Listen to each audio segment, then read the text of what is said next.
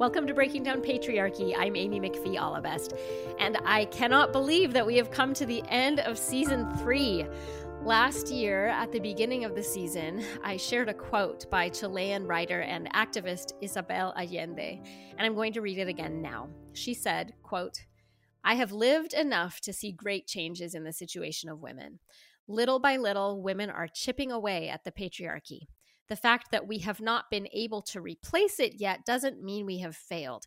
It means that the job is monumental, but it's not impossible.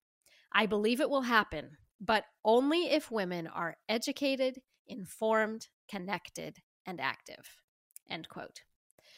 I have to say that as I read and researched this season, I became massively more educated and more informed. I also became more connected as I had the incredible privilege of talking with women from around the world. And I hope that you listeners felt that connection too through listening to our conversations. And wow, there were a lot of opportunities to become more active this year as so many women shared initiatives that are going on in their communities and their countries. And they gave us action items to get involved. So, as is our tradition, we're going to wrap up this year with a summary of the whole season, sharing brief takeaways from each episode. And I'm so excited to have this conversation today with one of the guests from season three, the amazing Sarah Lopez. Welcome, Sarah. Hi, I'm so happy to be back. Thank you for having me. Thank you so much for coming back. I so enjoyed your episode and learned so much from you, Sarah, about the Dominican Republic. And we discussed uh, Julia Alvarez's book, In the Time of the Butterflies. Your episode just blew me away. So I'm really excited to hear what you think of each of these episodes. Um, I've been reflecting about how you and I have different points of view based on our age and where we grew up and our race and our just a lot of different things that it's always so interesting to hear like we both listened to or read the same thing but then we'll think oh that struck me this way and it struck me this other way. And so i'm just super excited to have this conversation. So let's dive right in. Perfect. I'm gonna start i guess with the first episode and then i'll just cue you and tee you up and you can just tell me everything you, you think about each of these episodes and we'll try to keep our comments brief so we can get through all of them the very first episode was on the book From Outrage to Courage by Anne Firth Murray. She's one of my professors during my master's degree at Stanford. For me, one of the big takeaways from that episode was actually a theme for the entire season. I just remember her saying, Women don't need to be told what they need, right? Especially she's talking about women in low, under resourced countries going in with an attitude of trying to fix them or tell them what they need is really patronizing. It causes harm in relationships. And she said, just show up and then listen because they are smart and they already know what they need. So that was my big takeaway. Sarah, what did you think? Yeah, absolutely. I think that theme shows up a lot throughout the rest of the podcast season where there are so many women who are coming from these backgrounds and from these nations and they're like you know the very insidious thing about white feminism in particular is how patronizing it can be and how you're told time and time again from someone who thinks they understand you but doesn't really because they don't understand your cultural background and telling you you need to fix these and these things. And it's something that's so pervasive i think and something that's so hard especially in later episodes when we hear like pushback on the word feminism so, super important like foundation episode for the season. I agree. It's something I just it was really like you said just drilled over and over and over again. It came up everywhere in every region of the world. Super super grateful for that. Okay, well, now, you know what? Maybe I'll just ask you what you think. Maybe I'll pipe up a little bit, but I would mostly like to hear what you think of these episodes. So let's go on to the second one, which was Patriarchy and Gender in Africa with Veronica Fynn Bruey. Yeah, I mean, first I thought Veronica was such an incredible speaker and had lived such an incredible life, I think, and so much like resiliency. And that's another theme that I feel like has come up throughout the history of patriarchy, but for women in general, is the amount of resiliency that you need in order to survive and to like tell these stories. You know, the only reason she's here is because her mom was resilient, right? And because the mom of her mom was resilient and that she's continuing this kind of legacy of resiliency was just so mind-blowing to me. Like for a lot of these women who came and you know these intellectuals really these academics who came and spoke about their lives i just kept thinking like i have no idea what i would even do. Like would i even survive? Would i even make it? I'm not sure.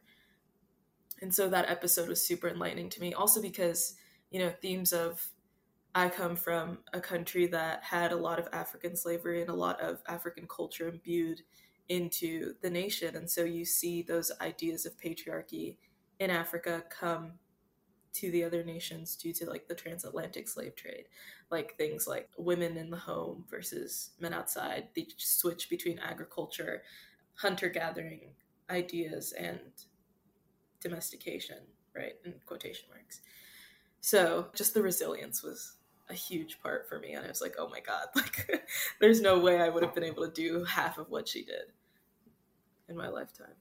I agree. Uh, remembering how she was, I think, 15 years old when she had to be separated from her family, living on her own, and then the image I have of her receiving her doctorate, like she was a refugee yes. from a war, and then getting her doctorate with her baby sitting on her lap as they're putting her doctoral like hood, like it makes me cry just thinking about it. She's amazing.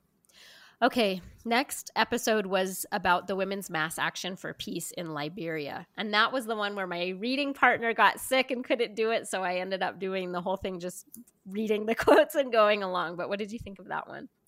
Yeah. So this one was, first of all, I was so mad and kind of sad that I hadn't heard about it ever like in any of my time like you know and i i went to a university that kind of prides itself on its diverse courses, and I had not once heard about this mass movement of women. Yep. And I think that's something that was so interesting to me was the use of their designated roles, like the roles Im- imposed onto women, and how they used that as a weapon against the men who were basically like ignoring all their calls for action, all their calls for peace. You know, it's like it, uh, one thing that really struck me is when she, when the book mentioned the use of the naked female body, right? And how she threatened to strip and she was like, I'll take off my clothes right here. And that was kind of like a threat. And it's it's not a threat that women imposed on themselves. It wasn't that, oh, I'm so powerful in my nakedness. It was something that men out of fear or sort of anxiety of the female body imposed on them that she then used and was like, well, unless you're going to do something, I'm going to do something that is so disgraceful to you, that is disgraceful to you because you made it disgraceful, you know, mm-hmm. not because she thought her naked body was something to be ashamed of. Yeah, what a great point. And that just like over and over in my head every time I thought about that episode, I was like, that's so interesting. Yeah, totally. Okay, the next one was The Invention of Women. And I talked about this book with Olutumeng Kukoyi. What did you think of that one?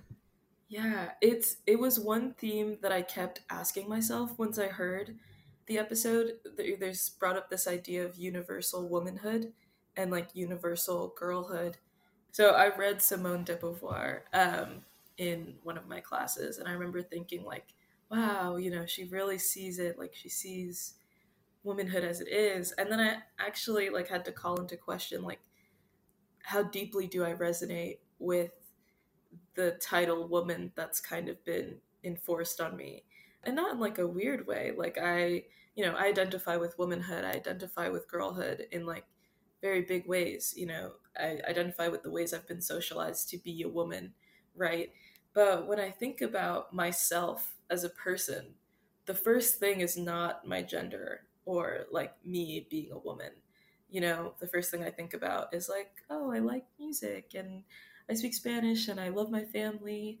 And, you know, there are relational aspects of womanhood. Like I think of myself as a sister, as a daughter, but woman isn't, wouldn't be like the first five traits that I'd think about for hmm. myself. Um, and I thought that was so interesting of this idea of womanhood and that idea of universal womanhood is another form of like telling people from other nations what they need to be doing. Like, this is what a woman is. So, this is what you should be doing. And we see that come up in almost every other nation um, and region that this season explores. And it was just so key to question, you know, the very foundational aspect of what is woman? You know, who is woman? Is it universal? Does it matter? Like, does it need to be for, you know, global feminism to be a thing for us to dismantle global patriarchy? Does it does it need to be universal? Yeah. Yeah, as you're talking, it makes me think of how in Beauvoir too, right? She illuminates how men have set gender, like male, maleness as the standard. Like they're the ones determining what it means to be a human, and they claim universality for humanity as like a the generic masculine. And then white people do that, like you're saying, like white women will say, like, well, we're claiming universality for the term woman based on our experience and anything else is a deviation from that. Like ours is the standard yours is different. Yeah that it that book also blew my mind where i was like whoa the foundations are different. Like it was a real eye-opener for me too. And then the next one was also from the african continent. This was daughters of Anowa which was by mercy amba oduyoye that i talked about with my friend chanel what did you think of that episode yeah, I thought it was as someone with a religious background was so eye-opening to me, largely because Mercy was a religious woman, right, and a Christian yep. woman. And for her to be so open to other ideas of divinity and I guess like sacred feminineness is not something that you see in the way Christianity is practiced in a lot of ways. And so that was super eye opening to me was that for her to empower other women was also for her to have this sense of openness with her own belief system and with others and not seeing them as so separate, which I loved and thoroughly enjoyed, especially someone who no longer practices my faith mm-hmm. anymore. So it was just so interesting to me. yeah. I enjoyed so much the variety on this season of women who have left faith practices and then those who say no i don't have to leave i'm i'm going to criticize the patriarchy within it but i'm staying and that there's there are those options available to people i i really appreciate that and think it's powerful okay next one was we should all be feminists this is an iconic one by chimamanda ngozi adichie what did you think of this episode yeah so i thought that episode was insightful honestly, I haven't read the book and I really need to. It's been on my bookshelf for forever. And it was so interesting to me because it reminded me of when I was a teenager and when I first sort of encountered feminism. And it was this very like surface level feminist idea that, you know, only like really 13 year olds can come up with because you have so much anger at, yeah. you know, how much life you've lived being subjugated to something that you didn't ask for. And first sort of labeling myself as a feminist and how I truly didn't understand it, and also how it created alienation between me and a lot of my guy friends, like mm-hmm. um, she experienced. So it was just so, I guess, sort of validating to me first that um, she experienced that, and then also hearing from your guest who co created Black Menaces um, hearing her talk about her campus experiences and her experiences with her male friends, it just was so like just validating to like, you know, I've had that conversation. I've yelled at my brothers before, being like, well, I'm a feminist, so, you know, blah, blah, blah, blah, blah, because they're so eager to talk down on this concept. And so, yeah, I loved that episode. I thought it was great. Hmm. Awesome. Okay, sticking with the theme and kind of the one from before it when we were talking about Christianity and especially in an African context, Dr. Christena Cleveland wrote the book God as a Black Woman. So, not in an African context, but in an African American context. And this book kind of blew my mind. What did you think of this episode? Yeah. Oh my gosh. If there's one book that anyone needs to read in this season, it is this book it, I really didn't think about how deeply, um, and the author calls him white male God in like one yep. word. You know how deeply white male God pervades so much of what we do and so much of American culture, and it reminded me of a conversation that I've been seeing with a lot of black spiritual people that I follow on like social medias and things and this idea of how black people breathed divinity into God, you know, and they kind of had to because as slaves they were enforced in this religion and then they somehow made it their own religion and made it like a story of freedom and expression and then also there's you know dominator culture patterns happening in there as well. Like while yes you know black people very much can resonate with the story of the israelites who are freed from pharaoh and are sort of sent on this quest right from moses there's still a white male god gaze that also puts black women at the very bottom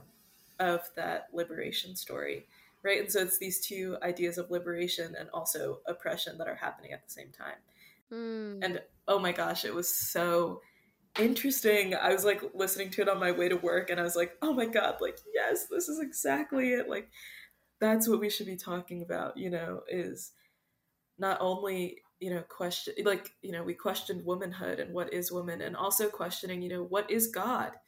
Because everyone has this idea of a god and you know what is god? What is divinity? What does it mean to see it as yourself right. And what does it mean to not see it as yourself because it's also white women having to contend with like this is a black female god not a white one yeah. and what does that mean and how does that make me feel and maybe you know contending with some of those pushbacks you know your mind that wants to say no that's not true and why Totally. So good. so good. So good. Okay, how about How We Fight for Our Lives by Saeed Jones? And I talked about this one with my friend Stacey Harkey. So I'll just ask you, what did you think about that episode, Amy?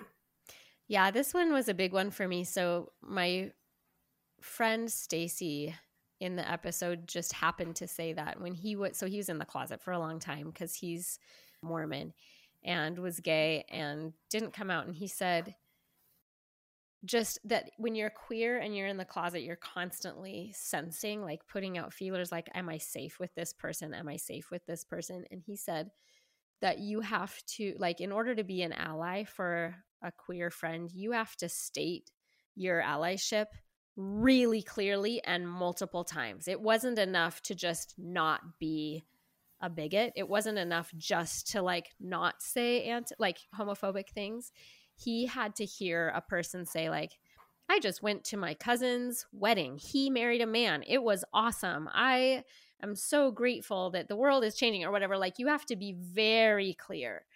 And um, this is just something I've been thinking about a lot lately is how, especially as a parent and especially in a conservative religion, if there are, you know, adults listening to this who teach Sunday school or they, I mean, anybody who has like kids around them, honestly, like nieces and nephews, you don't know. We live in such a heteronormative world. You do not know if the kid in front of you that you're talking to or speaking who's in earshot of what you're saying is straight or not.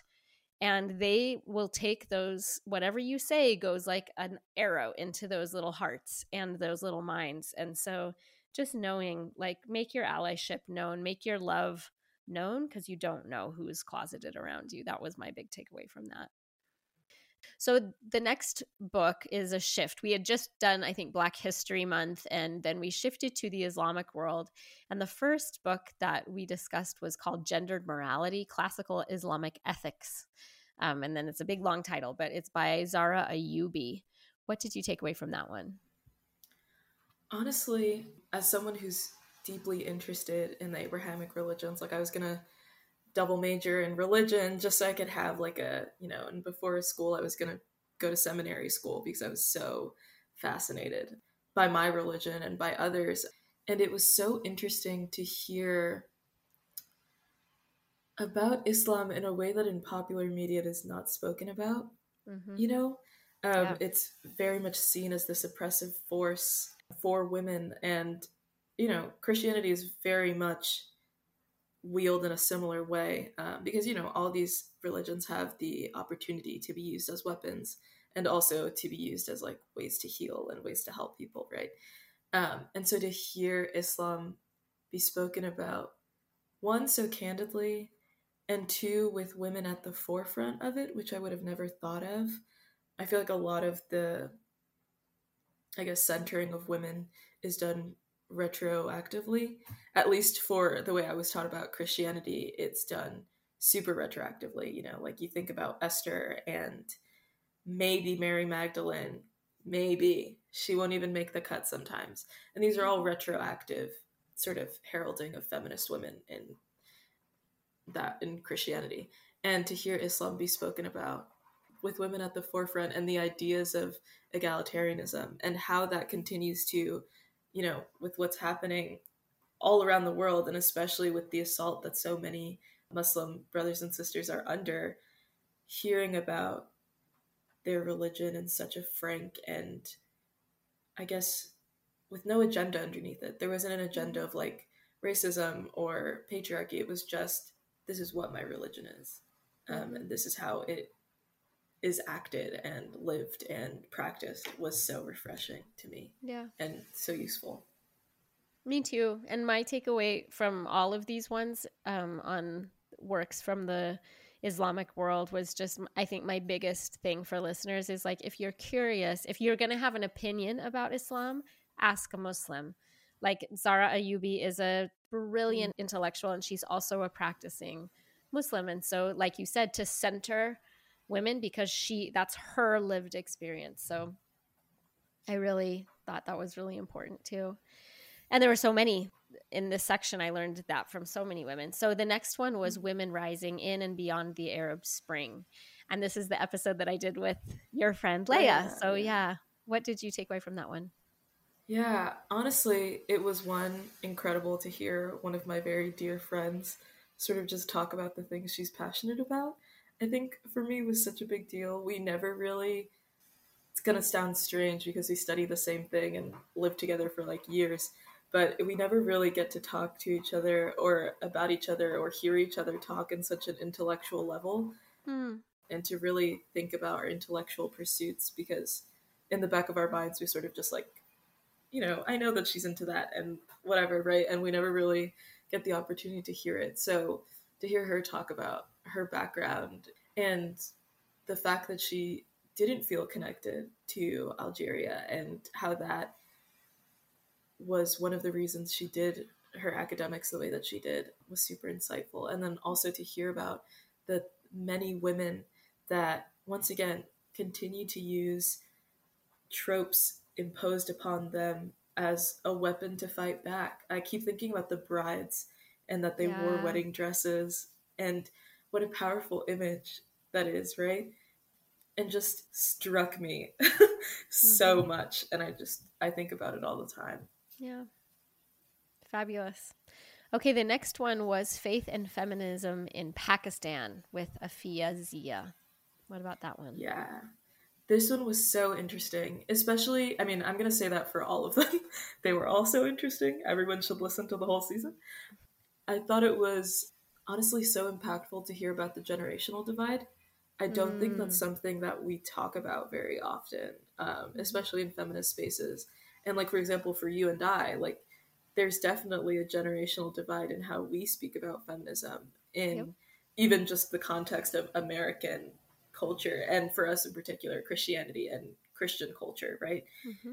I was thinking a lot about trauma responses throughout this also, and how it's such a trauma response for the younger generation to not want to attack Islam in any capacity.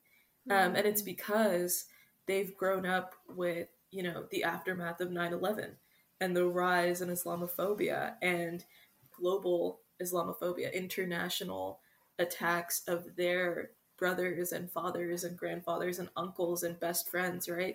And for them to feel that they can't criticize something because they are adding on to that is such a hard thing to balance. And it like it is a trauma response. You don't want to attack that because you know what it's like to be seen as like a monster or a terrorist which is how so many people view especially muslim men throughout the world and arab men in general even if they're not practicing islam right? So that was so it was something i had never thought about and it made so much sense as soon as she said it Mm-hmm.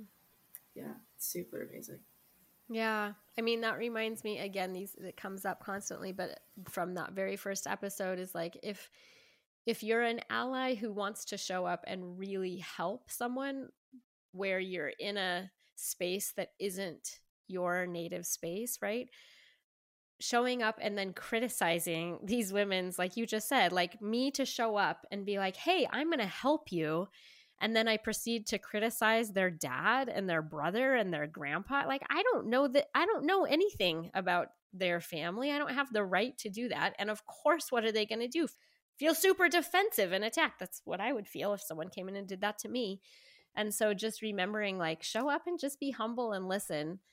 And what I keep hearing women say, and what I kept hearing women say all season is if you want to help us, then your job is to break down colonialism, imperialism, and racism, because that's the stuff that is making our life hard. We can handle our own families, we can handle the men in our lives.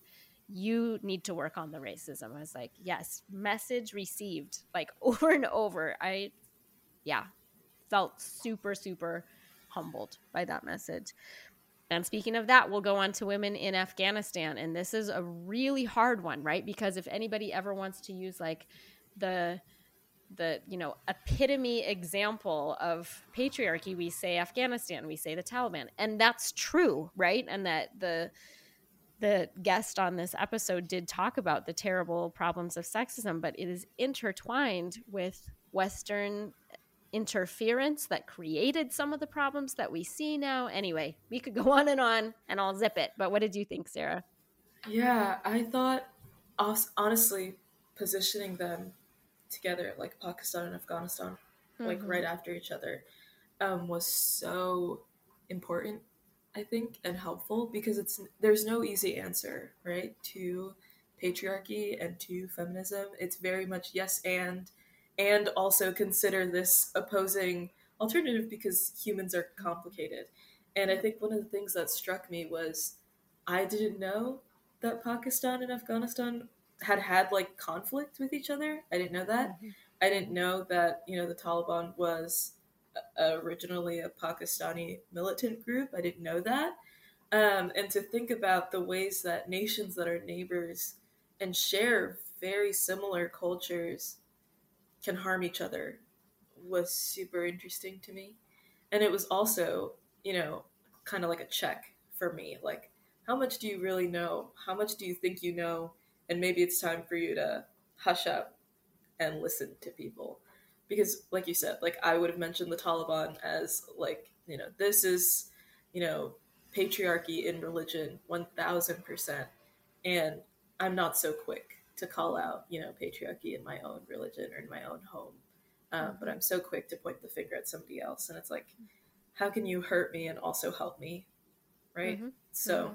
just thinking about a lot of that, especially in regards to how we've been conditioned as Americans to think about women in the Middle East and Islam in general. Um, mm-hmm. Yeah. Yep. Very humbling boy, yeah, wow, did I learn a lot from that episode?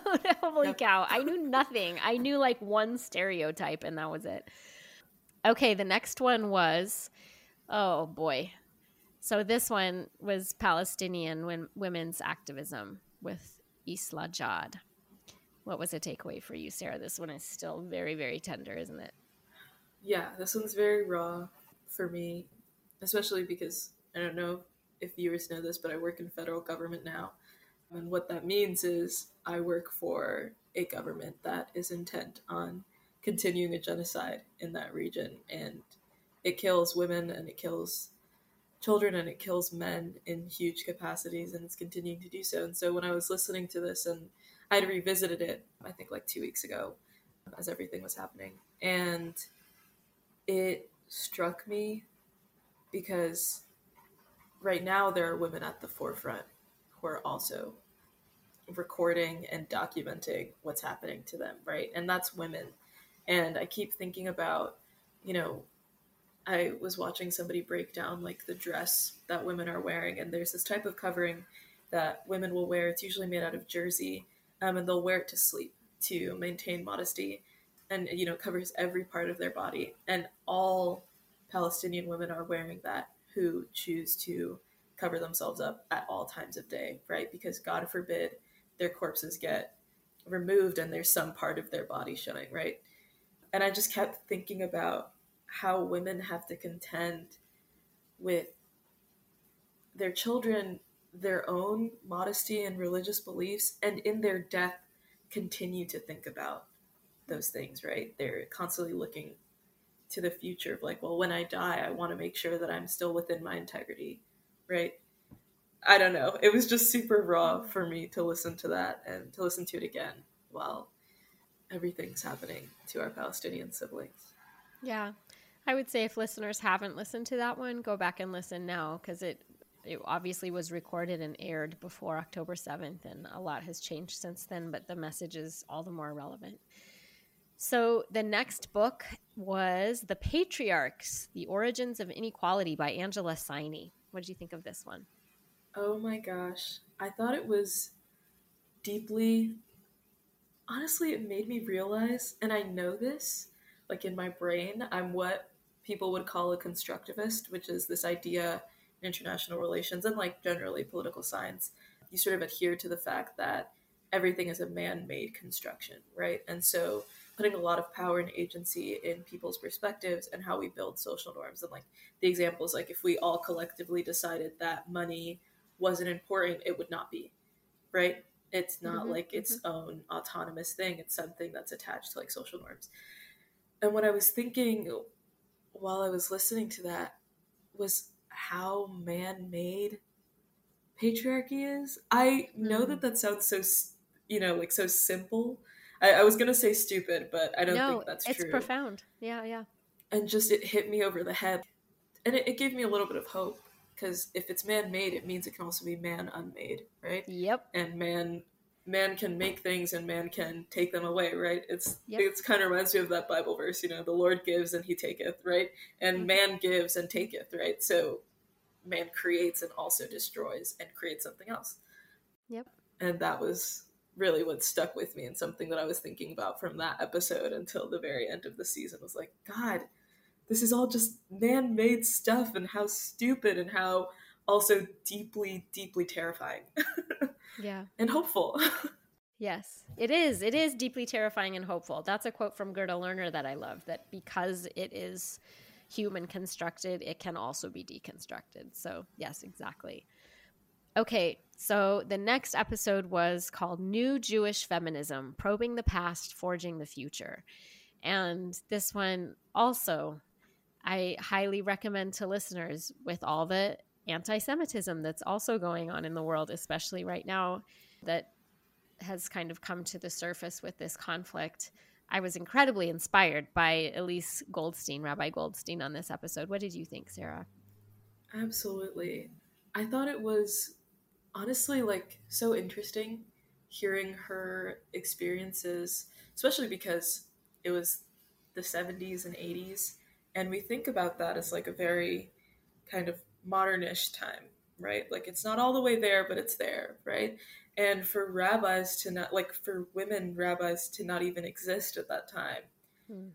was insane and rabbi goldstein talks about this you know like there were a few of them but they were kind of mythological creatures right like they weren't real is so interesting and so deeply we've come a long way and also we should be giving roses to these women right to muslim women and to Jewish women who have been at the forefront of feminism for a long time hmm. and how deeply inspiring it is. And how to not look at one faith as one thing, right? I think that's what we're learning. It's not just one thing, nothing is one thing, right? There is no universality. That's kind of fake, right? Because it takes away the nuance and it takes away the depth of human experience. So that's what I was thinking about a lot when she was talking. yeah, yeah, she was phenomenal. I also think of, you mentioned resiliency earlier, and I thought of I, she has become a hero to me because she just was one of those people that just knows who she is. She knew who she was from the time she was yes. little and was just like, no one else is doing it. Oh, well, I'm doing it anyway. You're telling me I can't? Well, I can. She just like knew. And that sense of self was so impressive to me. Absolutely. So the next episode, now we're shifting regions again and going to the subcontinent in Asia. And the next book was Roar Like a Goddess. And we kind of talked about some Hindu history with Acharya Shunya. What did you think of that one? Oh my God. I know so little of everything and I need to know everything. That was like my main thought. Especially as someone who I'm someone who's very prone to belief. Um, and now that I don't have a very structured belief system, it's been super interesting to draw on different spiritual practices, right? And a lot of that for me has been chakra work and sort of very much thinking about the energies, you know, yin and yang, which we talk about in a later episode, right? And it was so fascinating to me to think about how women are thought of in spaces that aren't Abrahamic, because that's sort of what my background is, right? Mm-hmm. Um, and thinking about goddesses and divine femininity, and also how there isn't value attached to female rage, right? Because one of the goddesses yeah. she speaks about, you know, roar like a goddess, and that yeah. roar isn't, there's no um, my therapist calls it there's no assigned judgment right mm. something i'm working on in therapy is not assigning judgment or value right it's not bad or good it just is mm. and the way that um, she spoke about her own experience with spirituality and her ownness it's, it's that it just is that's just what it is women are goddesses that's just it like it's not good or bad it just is and that allows us to do so much because if something just is then we're not assigning anything to it, then we can just let it be. We can just let it breathe. We can just let it permeate people the way it needs to, um, because it just is. And that's what mm-hmm. I kept thinking about. Yeah, I love it. I do feel too, like, especially American Christian women in my experience, we do not have any healthy or productive place to channel anger.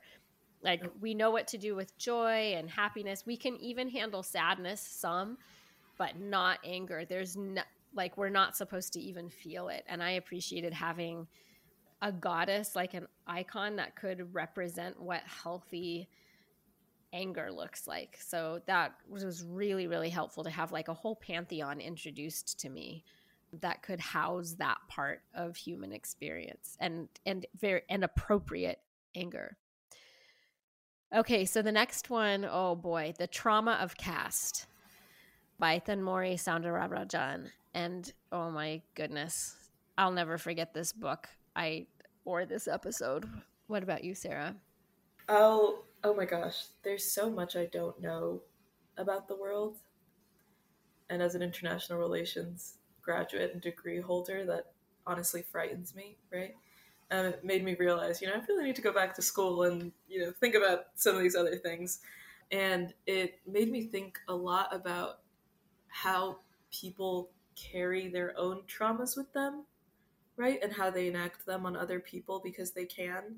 It's one of the things that I've been thinking a lot about in terms of, you know, what's happening in Israel and Palestine is this trauma of a oppressed group of people and now enforcing that same kind of system and destruction on somebody else, right? And that's the big question that we're talking, you know, we're asking about. You know, if like in the 40s this happened to you, and lineages were destroyed. How are you doing that to someone else? And the same can be true about the caste system that was brought by a lot of Indian immigrants to the US and how it works in careers and people facing discrimination where that doesn't really exist in the US, right? We're not a caste system, we're a racial system. So one drop rule and that's it, right? But to have these levels of hierarchy is so interesting to entertain how people talk about trauma and enforce it on other people just because they had it happen to them. Mm-hmm. Okay, the next episode was The Trouble with Marriage Feminists Confront Law and Violence in India by Srimati Basu. Yeah, I was thinking about a lot of how I view marriage and a lot of how marriage is both a way for women to gain power and a way for power to be taken from them, right? Because mm. I was thinking about this in terms of like this idea that uh, was something that your professor brought up in the first episode, sort of gender prioritization or gender favoring and how women, especially daughters, are not prioritized because of the way that this marriage is viewed is that they're a lost asset, kind of. They're a sunk cost, right? You know, you're investing all your time and money into this woman, your daughter, right? For her to be mm-hmm. married off to a family and she never sees you again because that's her duty, is to be to this family. Yeah. So that's that's what I was thinking about was gender and how quickly you um, sort of lose value and also gain it in marriage. Hmm. Hmm. Okay, fabulous. Okay, the next episode was on female genital cutting. So, yeah, very sobering episode. And for me, I have to say too, like even some a behind the scenes little bit of information was even when we were posting online like in the week afterwards, we even we selected an image and my guest mariya taher came back and said could you not use that image please? Like first of all we got one of the groups wrong. Like we posted an image and she's like that's not the right social group in india. And then the other one was like there was an image of a razor blade and she said that just is so sensationalizing and it just was again like a humbling moment of like boy, even after I read and after I talk to people, it's still like I know what it feels like for an outsider to come in and like present something that is sacred and close to me or very vulnerable to me in a way that I'm like, whoa, whoa, whoa, that's like, that's not how you pronounce it. Or like, that's not what it feels like to be Mormon, for example. Or that's not what it feels like to be whatever. And to have her say, like, oh, geez, and to, to, to keep making mistakes and trying again. And she was really compassionate, but just that fine line between like I care about this and I want to talk about it and use my platform to, you know, raise awareness of this without sensationalizing, without othering, without judging in a I mean, I can judge a behavior to be harmful, but without judging in a way that's patronizing. Anyway, what did you think, Sarah? Absolutely. The idea of othering was a big thing for me. Um, because when we hear about um, FMGC, you think a lot about how could anyone do this and how, you know, how primitive, right? How savage, right? And those are words that we use to other people and to not think about like what's actually happening here. What's the thought process behind this? You know, not to say that it's justified. It's not. And she's very clear on it's not justified, right? But it's mm-hmm. once again the idea of you don't get it you don't understand why this would happen or or what would even be the origins of this right all you see it as is something that's other and something that's uncivilized right it's one of the things that our brains start to do especially when we're conditioned to see things as either civilized or not and that means you know human or not um, yeah. and so it was a lot of me thinking about how i react to different types of traditions and different types of people right um, and trying again not to assign value, but sort of seeing the action as what it is and the people separate from that. Mm-hmm. Mm-hmm. Okay, next episode was on gender equity and reconciliation with Cynthia Brix and Will Keepin and Haran Jong. Yeah, what did you think, Sarah? So much hope. I think mm-hmm. such a lost topic that we think about is reconciliation. It's something that I really appreciate like Dr. Cornel West talks a lot about the healings yeah. of reconciliation and how you need to heal in order to move on. You know, in order to solve racism, you need to heal from the fact that it happened. To solve mm-hmm. patriarchy, you need to heal from the fact that it happened, to end the fact that people who are close to you perpetrated it, right? Um, and without that healing, you just continue to create systems of oppression. Maybe other forms, maybe on some other characteristic, but you continue to oppress people and hurt people because you know hurt people hurt people right yeah. and if you're not healed you can't ever fully dismantle these structures yeah. so i loved the work that they're doing i was so interested i was like i wonder if i can get like a GERI session wherever yeah. i am yeah yeah i've thought the same thing i so yeah i think it would be yeah, healing. It, it would be so, so powerful to listen to each other. And that includes women listening to men too about how they've been harmed by patriarchy or harmed by feminists, honestly. Like just listening to each other and then being able to move forward together. Okay, the next one was Buddhism After Patriarchy by Rita Gross. And this was like a really historical episode and it's fantastic book. So cool. Um, I've been thinking about uh, Buddhism a lot as like a spiritual structure that I align with in a lot of ways. And I met a an ordained like Buddhist. She called herself a minister, so she was like, "I'm not a monk."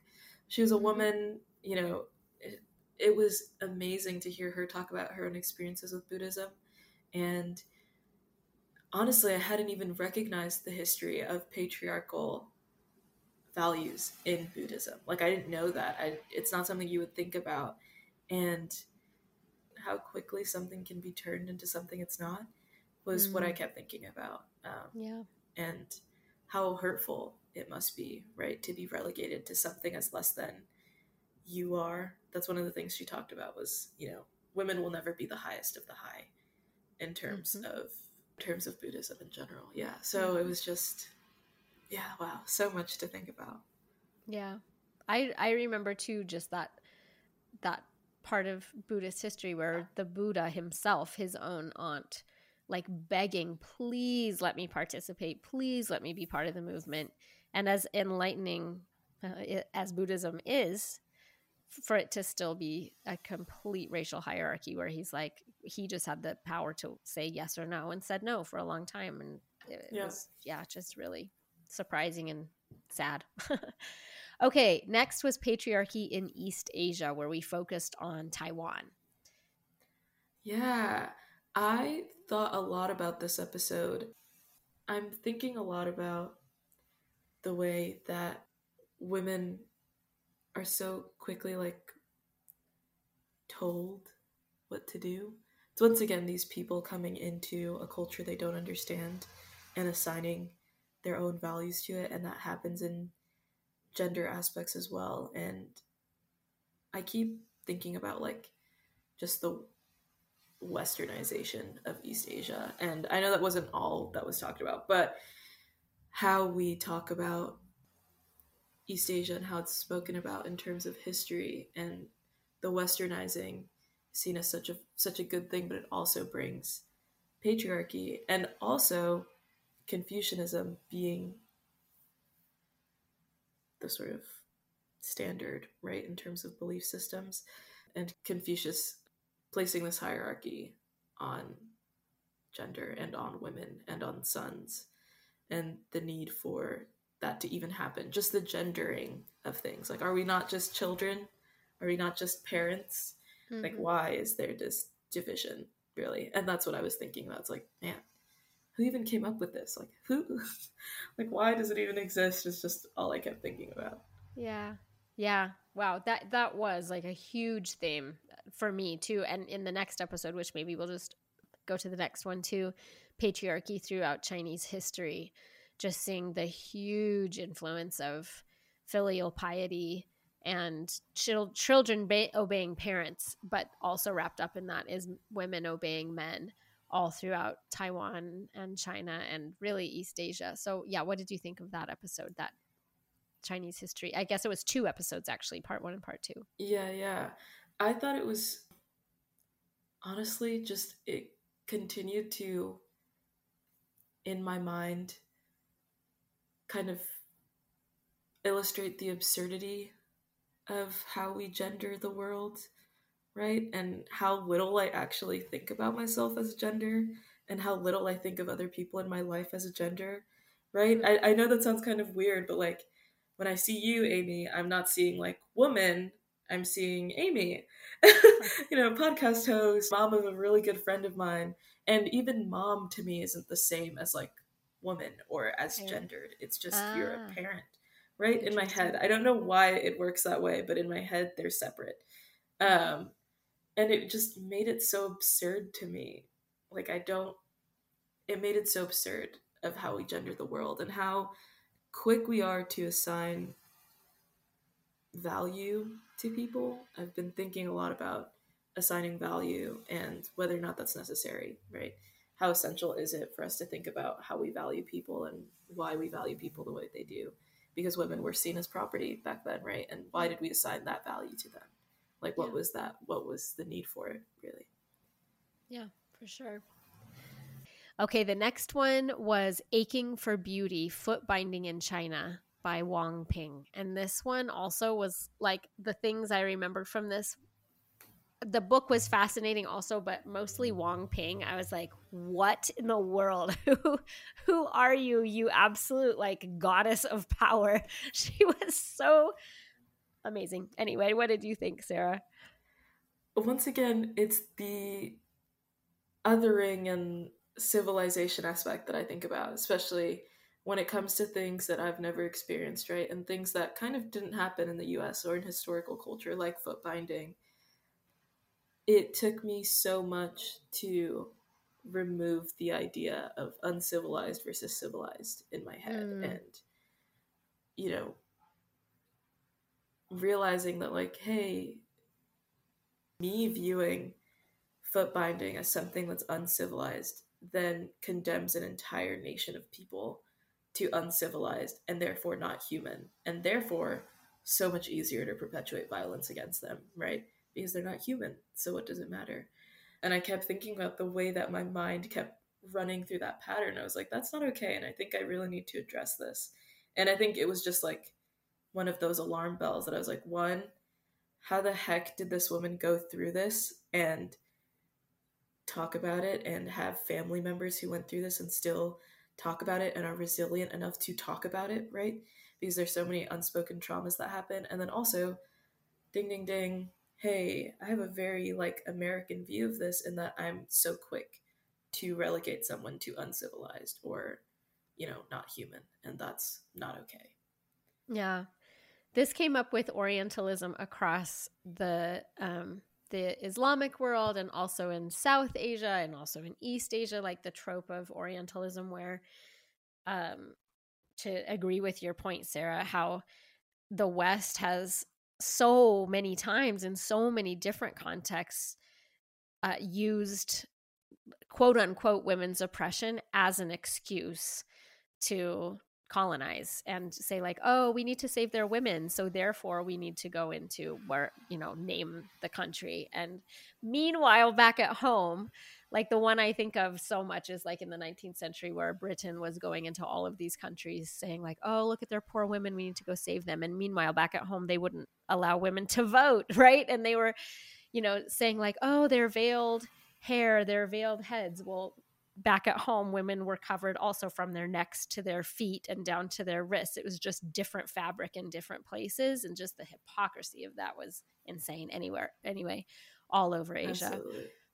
But okay, so the next one we shift to Japan, and that was Scream from the Shadows. And that guest also, Setsu Shigematsu, we talked about Orientalism in Japan too, and that trope of the meek and oppressed and timid um, Asian woman yeah, man, it was so good to have that mirror held up to me um to so that I had to examine some of the stereotypes that I had absorbed and so I could push back against them. What did you think, Sarah?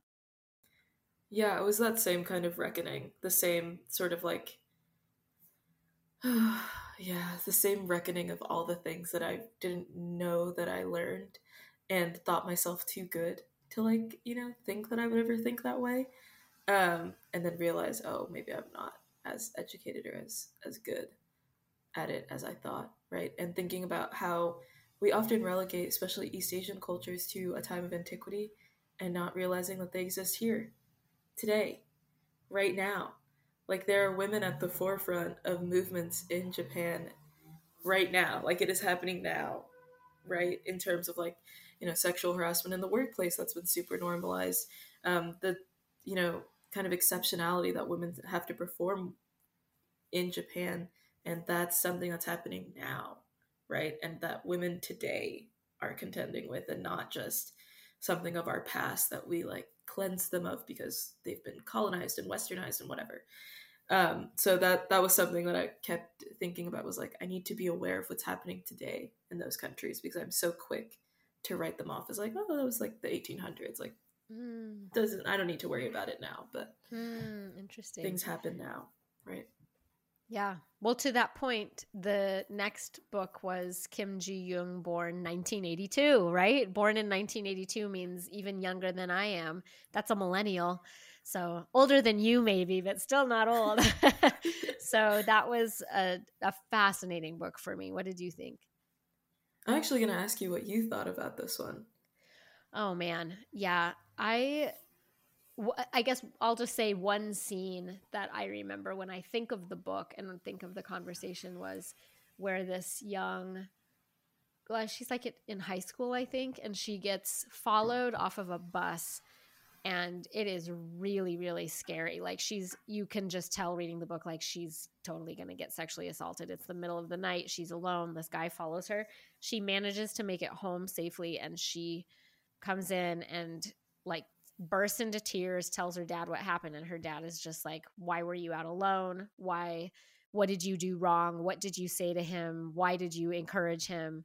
And just how familiar that felt that and that that still just happens. That's just one of the many scenes that really stuck with me after the book. And and really this character the whole way through the book all of these traumatizing sexist things happen to her and then she's blamed for all of the, for all of them or when she suffers from the the impact of these things that happen to her she's called crazy she's called mentally unhealthy like she's just blamed for all of the stuff that all the systemic stuff garbage that has happened to her so really great book highly recommended for listeners to read. Okay the next episode was a two part episode it was gender constructs in tonga so, what do you think of that one, Sarah? I was thinking a lot about. Hmm, this also bleeds into the other episode with Maori women and Mana Wahine.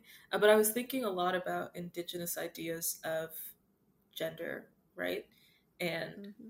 how femininity and masculinity, once again, they just are, right? The masculine and the feminine just are. And they're relegated to certain roles, but none of these have value in them, right? They're socializing women to be very compassionate and caretaking so that, you know, obviously because so many women give birth and so many women have children, that's just something that is a role that they have and it's not assigned as like good or bad, right? Or as like, you know, lesser than or better yeah. than anything. It just is. And viewing the world with so much neutrality is kind of heartbreaking that those ideologies don't exist anymore and that it's harder for us to look at them that way because we're so used to looking at things with a hierarchical structure. Like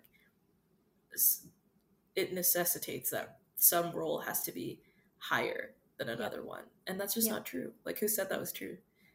Nobody did. And so i was thinking a lot about that in terms of those two episodes with the tonga and also with mana wahine and how she speaks about you know it was it was hard for me because she speaks a lot about sorry i'm bleeding into the next episode but no go ahead. Yeah.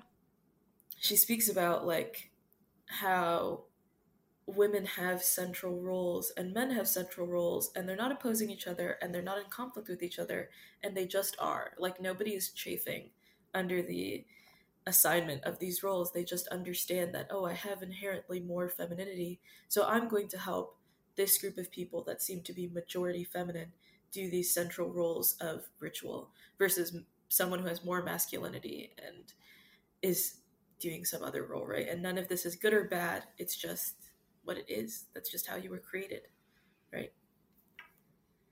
So that's what I was yeah. thinking about. yeah, yeah, yeah. No, that was so interesting. So then the next place in our South Pacific region was Hawaii. And this was Dr. Maile Arvin, whom I just met in person. I we had had this conversation online, but I just actually ran into her on campus because I'm doing my PhD at the University of Utah right now, and that's where she teaches. And I ran into her, oh, and we awesome. recognized each other, like, oh, finally we get to meet. Anyway, she's fabulous. Um, I loved this episode. What did you think, Sarah? I once again, this whole season was screaming at me how little I actually know about things. And I think for me, what was particularly striking was how perceived race and gender mix to make colonialism such a strong force, right? I couldn't get it out of my head the fact that like certain types of Hawaiians, native Hawaiians can inherit land versus other types of native Hawaiians just by like from what I understood it was similar to like a blood quantum type thing that we have in the United States, right, for just indigenous North Americans. And it was so like weird to me and also the biraciality of it all or i guess just multi-race multi-ethnic um, identities that come out of colonialism and how that creates a really weirdly racialized system that we don't only see in hawaii but in all of latin america right? There's like racial systems there too because of colo- like col- colonizers um, forcing themselves upon native women right? Mm-hmm. and creating um, this hierarchy. And how deeply that works with gender um, that's just what i was thinking about. It was yeah. fascinating well, that's a perfect bridge to our next region because now we jump to Latin America, and our right. next episode was female archetypes in Mexican heritage. I will just say here that I was so heartened, inspired, completely blown away by this man who is a dentist and just lives in Colorado. And he's like, Well, in my free time, I study gender and theology. And he happens to be of, you know, Mexican heritage, I think on his mom's side. And I didn't quite know what he would bring to the episode. And I was just blown away and so grateful for amazing men allies who are doing really doing the work of educating themselves and just showing up for women in these remarkable ways. So I was so impressed with him and I learned a ton from his research. What did you Absolutely. think? Absolutely. Me too, because I feel like those female archetypes that he talks about, La Llorona, um, oh my gosh, what's her name? Manchin, I think? La Malinche. La Malinche, and I mean, of course, La, La Maria de Guadalupe, La Virgen de Guadalupe. You I, I'm aware of these tropes, right? I think about them a lot, and I it was so validating to hear him voice those tropes and like systematize them, right? And think about here's how they came into being, mm. and you know maybe it's not my fault for feeling crazy that you know a lot of Mexican women and you know Latina women are relegated to either, for lack of a better word, the whore, right? Yep. The Madonna, or you know um, the crazy mom right that's yep. those are the roles that we fit into yeah. um, and it was so validating to hear him talk about it in such a way because it's kind of like research validates me feeling crazy it sort of validates like there are patterns that we can think about and you're not crazy for having felt that these were the only roles you could have because yeah. it was created to make you feel that way right yep. so Yep. I loved that episode. Insane. Yeah. yeah, so great. Okay, well, speaking of roles, the next one is Amelio Robles, the transgender soldier in the Mexican Revolution. And wow, I mean, we hear this and we know this, but it's so, at, at, least maybe I just haven't known where to look in the historical record, but trans people have been around forever. And, mm-hmm. but this was the first like primary source document that I have read about a trans experience. I learned so much from this. I learned a lot. I I honestly hadn't heard of Amelio ever, right, in my life. Um, and it was so interesting to me, especially sort of the last bit of that episode where we learn about how Amelio's story was told. And it was that he was relegated to Amelia, which is oh my god, so disrespectful. Like I was so so infuriated yep. when I heard that, and all I could think about was how dare you trample on this man's memory? Yeah. How dare you? Um, and take away all that he was and all that he did, just to have some like less nuanced take about womanhood. It's one of the things that I've realized like TERFs really are disrespectful about this type of thing. Um, and it's that they take transgender men and fit them into their narratives of womanhood to show like women are just as powerful as men. But it's like, no, that was a man. You know, just because they have a body that you can relate to doesn't mean that they're not a man, doesn't mean that they're not allowed to live that identity, and how patriarchy strips them of that because men will always see him as a woman. Right? And women will always see him as a woman, and how horrible that is, right? Yeah. So that's what I was. I was so infuriated. I know it was a plot twist at the end that I wasn't expecting either. I was like, "Wow!" After all of that, and it was so clear, and even it was crazy too. Even within his own lifetime, his own family, his own friends respected it, and that was really inspiring and like so beautiful and awesome. And then to have this historian retroactively change the story according to what she wanted, I agree. I was really surprised and really saddened by that. Absolutely. Okay, the next episode was on reproductive rights in Mexico and Latin America more broadly with Natalia Calero. Yeah, this was actually a topic that I know more about, so I was like, yes, okay. I know these things. Yeah, yeah. um, like finally, I'm not like swirling around in a pool of so much incredible information.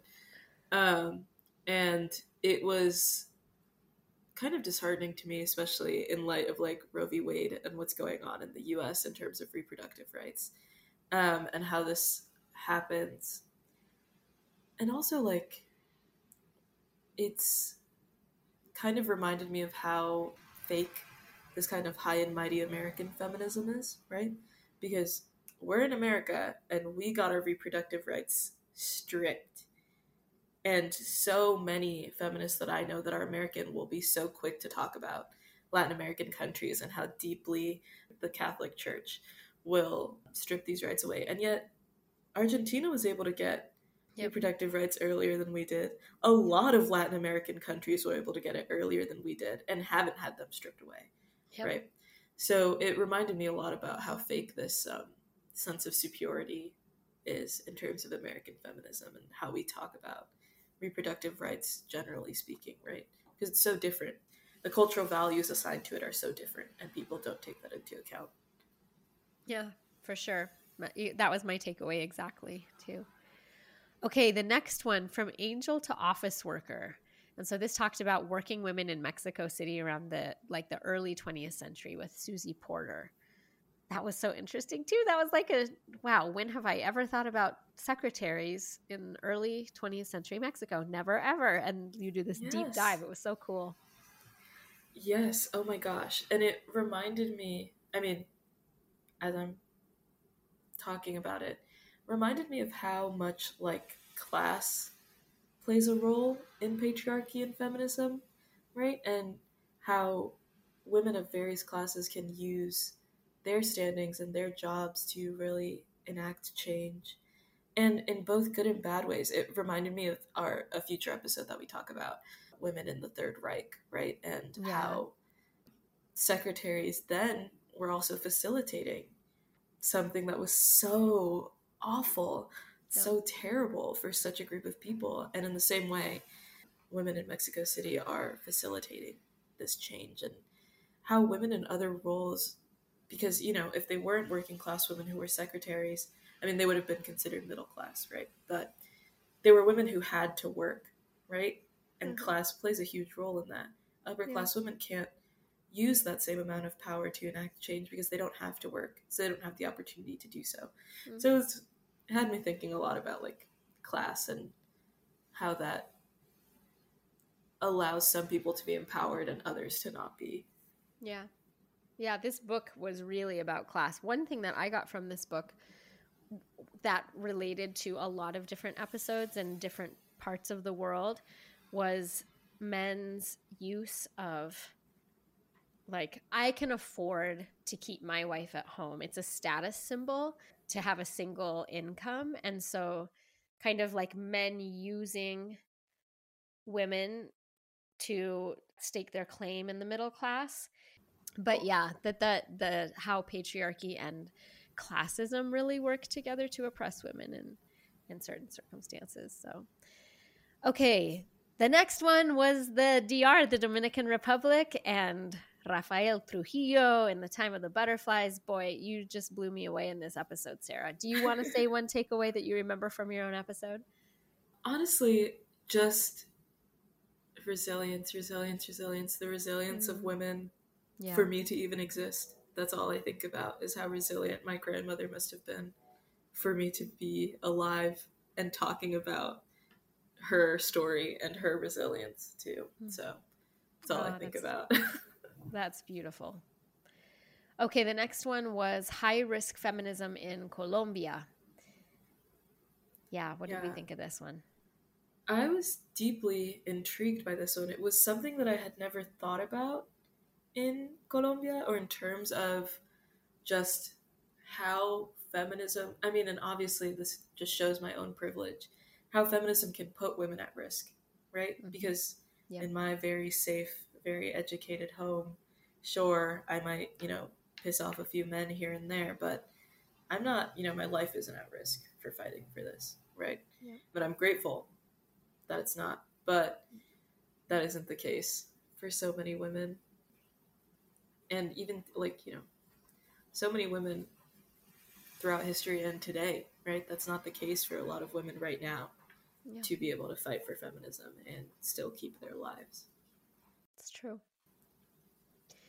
Okay, the next one was immigration and interracial marriage. And this wasn't based on a book, but this was just a conversation with Brittany Romanello I want to share one takeaway for me because this was so powerful when she talked about how white women are like nice to their Latina people that they knew, like when they're their housekeepers or when they're they're in some sort of like supportive role in their life, but they are not able to see them as equals. Like so to have their son marry a Latina woman suddenly exposes the racism and they're like really unwilling to confront that they're very uncomfortable with that equality. I was oh, it was so sad to me. It was like that is so true and really disturbing and something that we really need to take a good look at. What do you think, Sarah?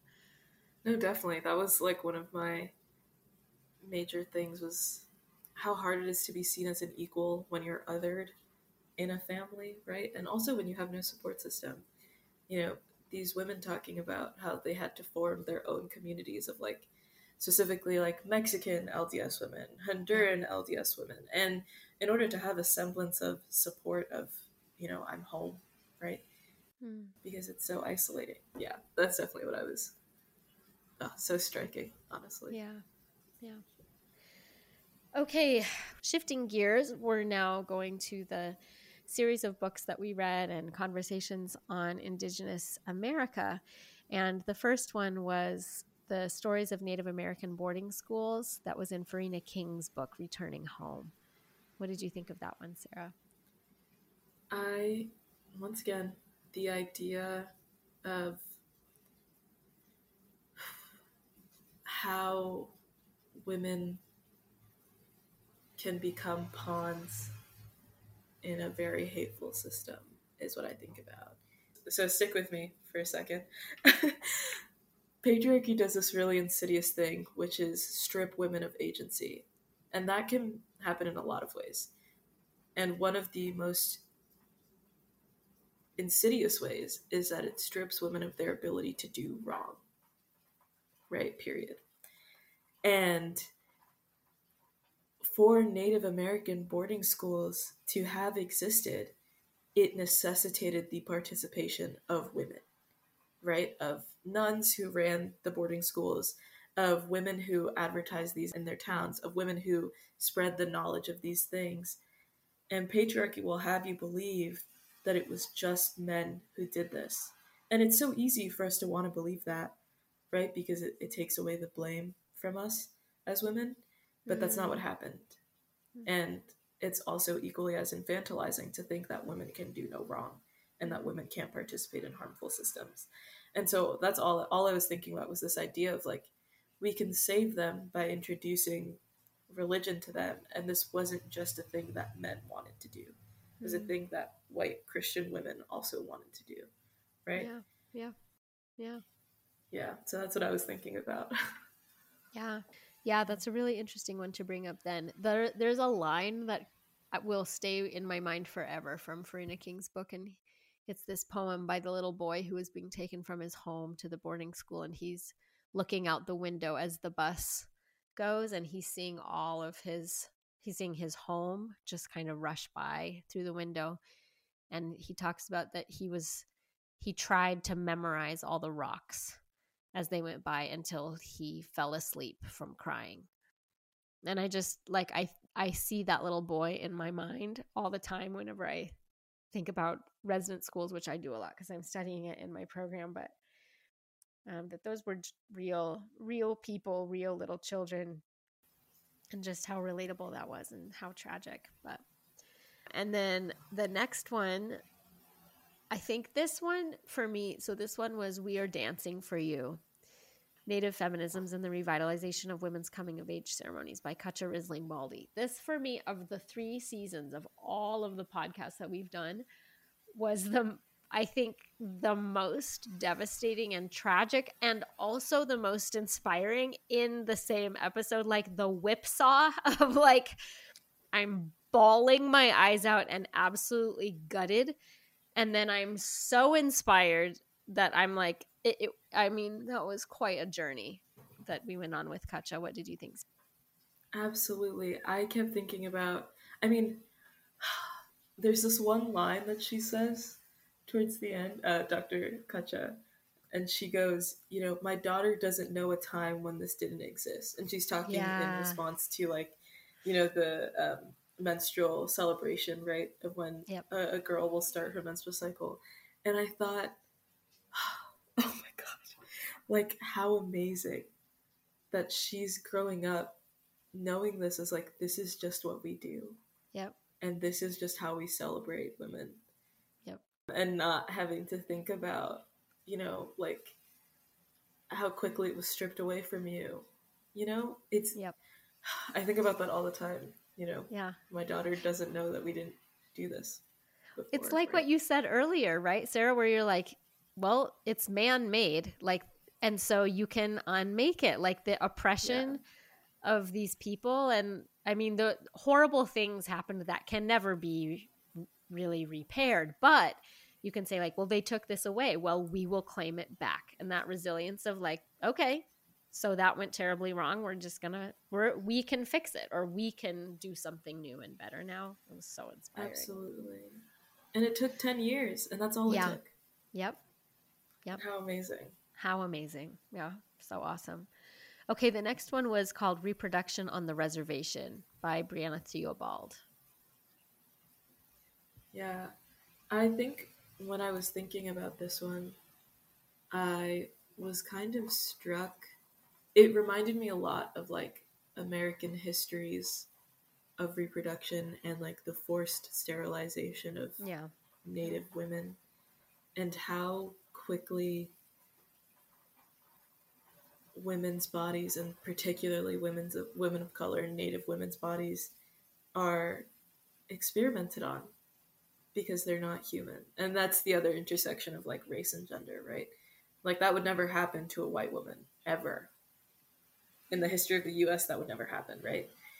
But it does happen for other women and I just kept thinking about like man, just how quickly other women are othered. I don't know if that makes sense. How women's bodies are so quickly relegated depending on what color they are and where they originated from yeah. to experiments and nothingness.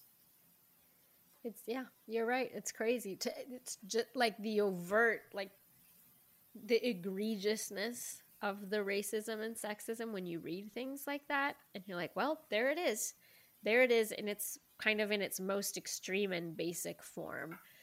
Um, and that that's still an issue for missing and murdered indigenous women too is like really really important for people to know and confront that. Okay um moving on. The next episodes were there was a two part series on grandfather peyote and then two episodes on mama ayahuasca. What were your takeaways from those oh such powerful episodes. Also, especially hearing about your experience with ayahuasca, which is insane. I kind of didn't know. I mean, I knew you were Mormon, but I didn't know that you had never like done anything mind altering. You didn't know I was all. that Mormon. I knew Yeah. about the no alcohol thing. That one I was uh-huh. aware of, but you know, Diet Coke, coffee, those are things I'd only heard about. And I was like, wow, how like incredible for you to break down all those ideas and in in the pursuit of wanting to understand, right? So incredible. Yeah, and just so like revitalizing to think about how indigenous people think about plants and how they view them as guides through your psyche and like why wouldn't they view them that way the earth is magnificent and incredible and amazing and sort of has always been here and why wouldn't we think about plants as our guides Mm. they know so much they've been through so much they've seen every single human atrocity ever they've seen all of it right and so why wouldn't they be able to guide us through our own avenues of like healing and shame Mm. I love it. incredible I love it. Well, and I'll just add my one big takeaway just as a reminder in case any listeners need to hear it. And that is that your body loves you. Your body is working. All the systems are working together every minute of every day when you're not aware of it. When you are aware of it, it's working together. And it is like fueled by this incredible life force that somehow also has to do with love. So love your body, trust your body. that was my big takeaway. That somehow a plant showed me, like you said. it's the weirdest and craziest and coolest thing. Ah, okay, next episode. And now we're getting into kind of like the miscellaneous section of Europe and just some other topics. And the next one was Women in Ancient Greece with the absolutely brilliant and charming Sue Blundell. What did you oh yes first of all sue's phenomenal like I, Uh-huh. I just i love the way she speaks about anything hmm Um, and then also thinking about, I had never, like, it was never put into context for me because, I mean, you know, Lindsay and I both studied classics in school, and it was never put into context to me that I was viewing ancient Greek women through a male lens. Like, it never Ah. clicked for me that that, that was what was happening. Uh huh. And when I think about it, every single woman that I know, you know, Circe is the main one that I can think of, was written by Homer. That wasn't like a, you know, some woman inserting herself in a story. That was a man inserting his anxieties about women in a story, right? Mhm. And all we're viewing are men's anxieties about women throughout these very foundational myths. I was gobsmacked when that connection was made for me, and I was like, "Oh my god!" Yep. yeah. Yeah, me too. Totally. That's it's a great takeaway. Okay, next was oh my goodness, I got to interview Riane Eisler. That was so amazing. And just even to have a conversation and where we are in our moment in time too, that we're now in the, you know, this is 2023 and Holocaust survivors are now aging to the point that many of them have passed away or are passing away. And so to speak with someone who remembers the Holocaust and remembers Kristallnacht in Austria and saw with her own eyes what happens when the dominator model takes over your community. Um, it was just like such an honor to be able to speak with her. And then just this woman, also not only as a Holocaust survivor and not only as a scholar, but someone who is even now to this day laboring to change things and to make the world a better place. And I was just so inspired by her. What did you think, Sarah? Absolutely. It sort of, once again, hammered home the idea for me that human experiences are so complex, right? Because one of the things that she briefly touched on is that no culture that we have today, that we've seen today, right, is totally one dominator culture, totally Mhm. one partnership culture, Yeah. right? And to view that without attaching value, right? To see it as it is, because then you can see things objectively and destroy the things that make life harder for people. Yeah. And for her to talk so candidly about her own experiences with dominator culture was just so powerful for me. Mm-hmm. And put into words things that I feel like so many women have seen in their lifetime of how dominator cultures either enter their home or enter, you know, their friend groups or enter their jobs and they see how quickly it breaks down what they used to have, right? You know, a lot of married women talk about like this shift in their husband while they were dating them. He was super sweet and so kind and really into collaboration. Now that they're married, suddenly something shifts and there's a domination happening. Yeah. And yeah. that's so heartbreaking. And it also just made me so hopeful because if dominator cultures can take over in a matter of years, what's to stop partnership cultures to take over afterwards? And I feel like takeover is kind of like a rough term, but you know, what's what's stopping it from happening? Yeah, I love it. I love it. Well, that's what she's working toward. And um, yeah, super inspiring. Okay, and then I this was so interesting that just the timing worked out also to have Riane Eisler's episode followed by this book on uh, the title is Hitler's Furies, um, and these women who participated it really more than they needed to, more than they were asked to in the killing fields um, of the Third Reich. And interviewing Wendy Lower about that, reading the book was just, yeah, again, like something I never thought of and really kind of, you know, blew me away like in a bad way to be honest. Like it was that was really really hard to confront. What did you think? Yeah yeah. It's it's, it's sort of exactly what it is. It's what it's you know the heart the beating heart of patriarchy is for violence to go unnoticed right? And for patriarchy to remove violent agency from women allows it to go unnoticed. Um, i kept thinking about like before you guys even mentioned it in the episode, I kept thinking about like the wives of plantation owners and the wives of mm. enslavers and what a role they played in maintaining that. And a role that they honestly did not have to play because their husbands did not value them as people. So why did you feel the need to participate in it? And it's, you know, sort of grasping at the straws of power that you do have.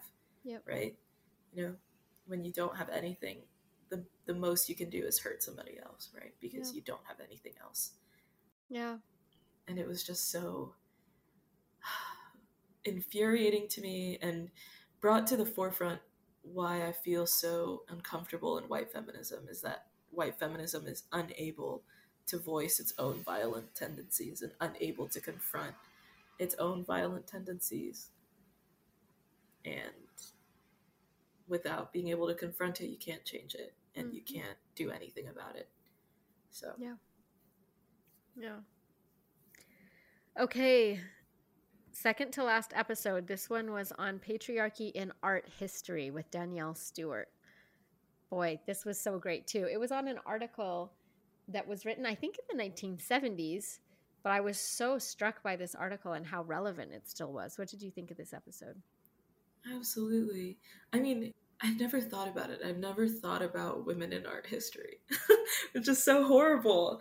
You know, I had never thought about it. And I thought learning about the Guerrilla Girls, for example, mm. or putting into perspective, like, what was it, 83% of all nudes are female? Yep. Wow. And also, how odd that throughout history there's been such a fascination with women's bodies. And just it always made me like very wary of like Pablo Picasso for example. Like I hated all his works with women because I was like you're just a creepy guy man oh. you know? Like that's just weird. Oh, and so bad. for it to be put into perspective that almost every prominent male artist that we've ever seen has done this in some shape or form mm-hmm. It's crazy. And it's crazy to me because art is such a powerful tool. So for art to also be under this patriarchal construct, terrifying, mm-hmm. you know? mm-hmm. Yeah, and men making all the money from it too. And determining taste and determining the fashion and determining what gets published and what gets picked up and who gets famous and oh there was just so many she did such a good job I feel like in this episode highlighting all of the different aspects of the system that disadvantaged women in the art world. And this this brought up to me too what comes up over and over and over again is well, I mean, because the title of the article was Why Have There Been No Great Women Artists, right?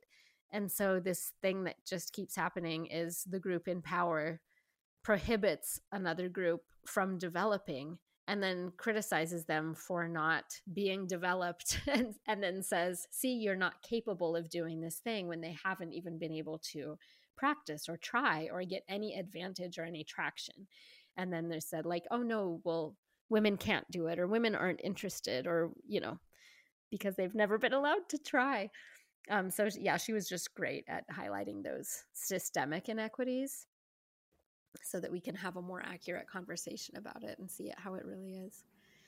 Okay, last episode. So we just arrived to lessons for white allies, and this is from Letha Udayabanu, and she just shared so many down to earth and practical strategies and insights. I learned so much from her. What did you think of that, Sarah? for the first part of it or for a lot of it i was like man did she like sneak into my therapy sessions? Like how did she like know that this was something she needed to talk about? And it's because a lot of what i deal with is like shame.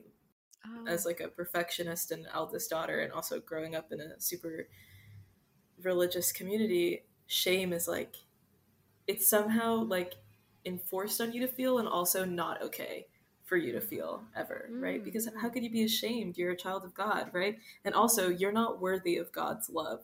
So, when she was talking about shame, I was like, how powerful is it for her to view it as something that's necessary? Because, I mean, you had asked this question about kind of like white tears, and you know, you're someone who feels so much and are so compassionate and transparent about how you feel and that shame can sometimes be a little debilitating right?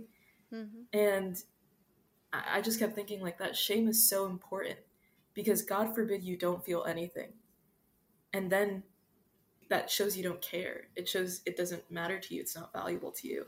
And i thought like just dealing with your shame and knowing that you experience shame is one a good thing especially like you know all white people who are listening to this experiencing shame is good it lets you know it's one of your ways of your body telling you like i care about this thing and i mm-hmm. care about doing this thing well mm-hmm. and then confronting your shame even as a like as americans we live in a society that looks down on feeling ashamed right and that we shouldn't feel shame and we shouldn't you know and it's like but shame is so important because it lets you know that something has gone wrong that mm-hmm. you've made a mistake and that you care enough to fix it so feel your shame and know that you can overcome your shame. I don't believe in white fragility. Mm-hmm. White fragility doesn't exist because how dare you be fragile in the face of this? You created this. Mm-hmm. You can't be fragile, right? And you're not. you aren't. And it's a lie that's been sold to you. You're not fragile. You know, you have the power and the strength to do this work, just like the rest of us do, just like the rest of us have have had to be resilient. You know, yeah. you are also resilient. Yeah. So I loved that episode. It was such I... a good way to close out the season, honestly. Oh, good. I thought so too. And I'm hoping that listeners really benefited from all of that wisdom that Letha shared. I know I really did too. Like being willing to confront the shame, like you said. And sometimes it's shame not about things that we personally did ourselves, but like ancestral shame, collective shame for things that like that you know, you might feel like I didn't do it. I never would have done that. And yet, in order for society to heal, somebody needs to step up and say, This happened. Reparations need to be made. And for me, my, you know, heartfelt belief is if I'm a part of the group that did that, well, let's say everybody who did it is dead. Well, then who's going to do it? Like that, I just see a lot of resistance from white people saying like well i didn't do it. It's not it's therefore it's not my problem. That's and that's true and that's fine to say like you didn't and you never would. Maybe you wouldn't. But then who's going to fix it? Like we're left with what we're left with. Nobody i know has a time machine to go back in time and hold the people who did it accountable. And so being able to say like i will step up. I will listen. I will do you know anything i can so that we can move forward. And and what i appreciate so much was her saying and you will make mistakes as you go and being willing to say like that will be what will that feel like? I don't know it might be embarrassing. It might be incredibly painful to know that i have then you know perpetuated harm or i have hurt feelings or i have you know done these things that i didn't mean to do and then but if what's the other alternative? Just not doing anything. And so we can't be willing to say like you said i'm too fragile to handle my own mistakes or i'm too fragile to confront reality. We have to say like yep i'm i'm up for it and i'll keep trying. I will just keep trying. I won't give up. So i appreciated letha's pep talk. And like yeah. actual like real strategies for like here's how you do it. So so helpful. So anyway. Well wow we made it. We got through the whole season boy i so appreciate you listening to all of these episodes sarah and again contributing to your episode on the Dominican Republic. And this has just been a delight to relive all of these episodes and hear what you thought of them. Thank you so much for spending the time to do this. I so appreciate it. Of course. Thank you so, so much for having me. I learned so much. Oh my gosh. And I sent like at least half of these episodes to like 5 million people. Yay. So so good. It was so good. And I'm so glad that you had me back on here to just hash it out with you and discuss awesome. It. Well, thanks again, Sarah. And listeners, follow Sarah's example. Please send these episodes to 5 million people. Um, and this is so exciting. We're now at the end of season three and about to start season four. We have some incredible episodes coming up in the next year and some really exciting announcements about videos on YouTube and new social media. So make sure you stay tuned. We'll be doing those announcements at the beginning of 2024. So make sure you join us for the launch of season four next time on Breaking Down Patriarchy.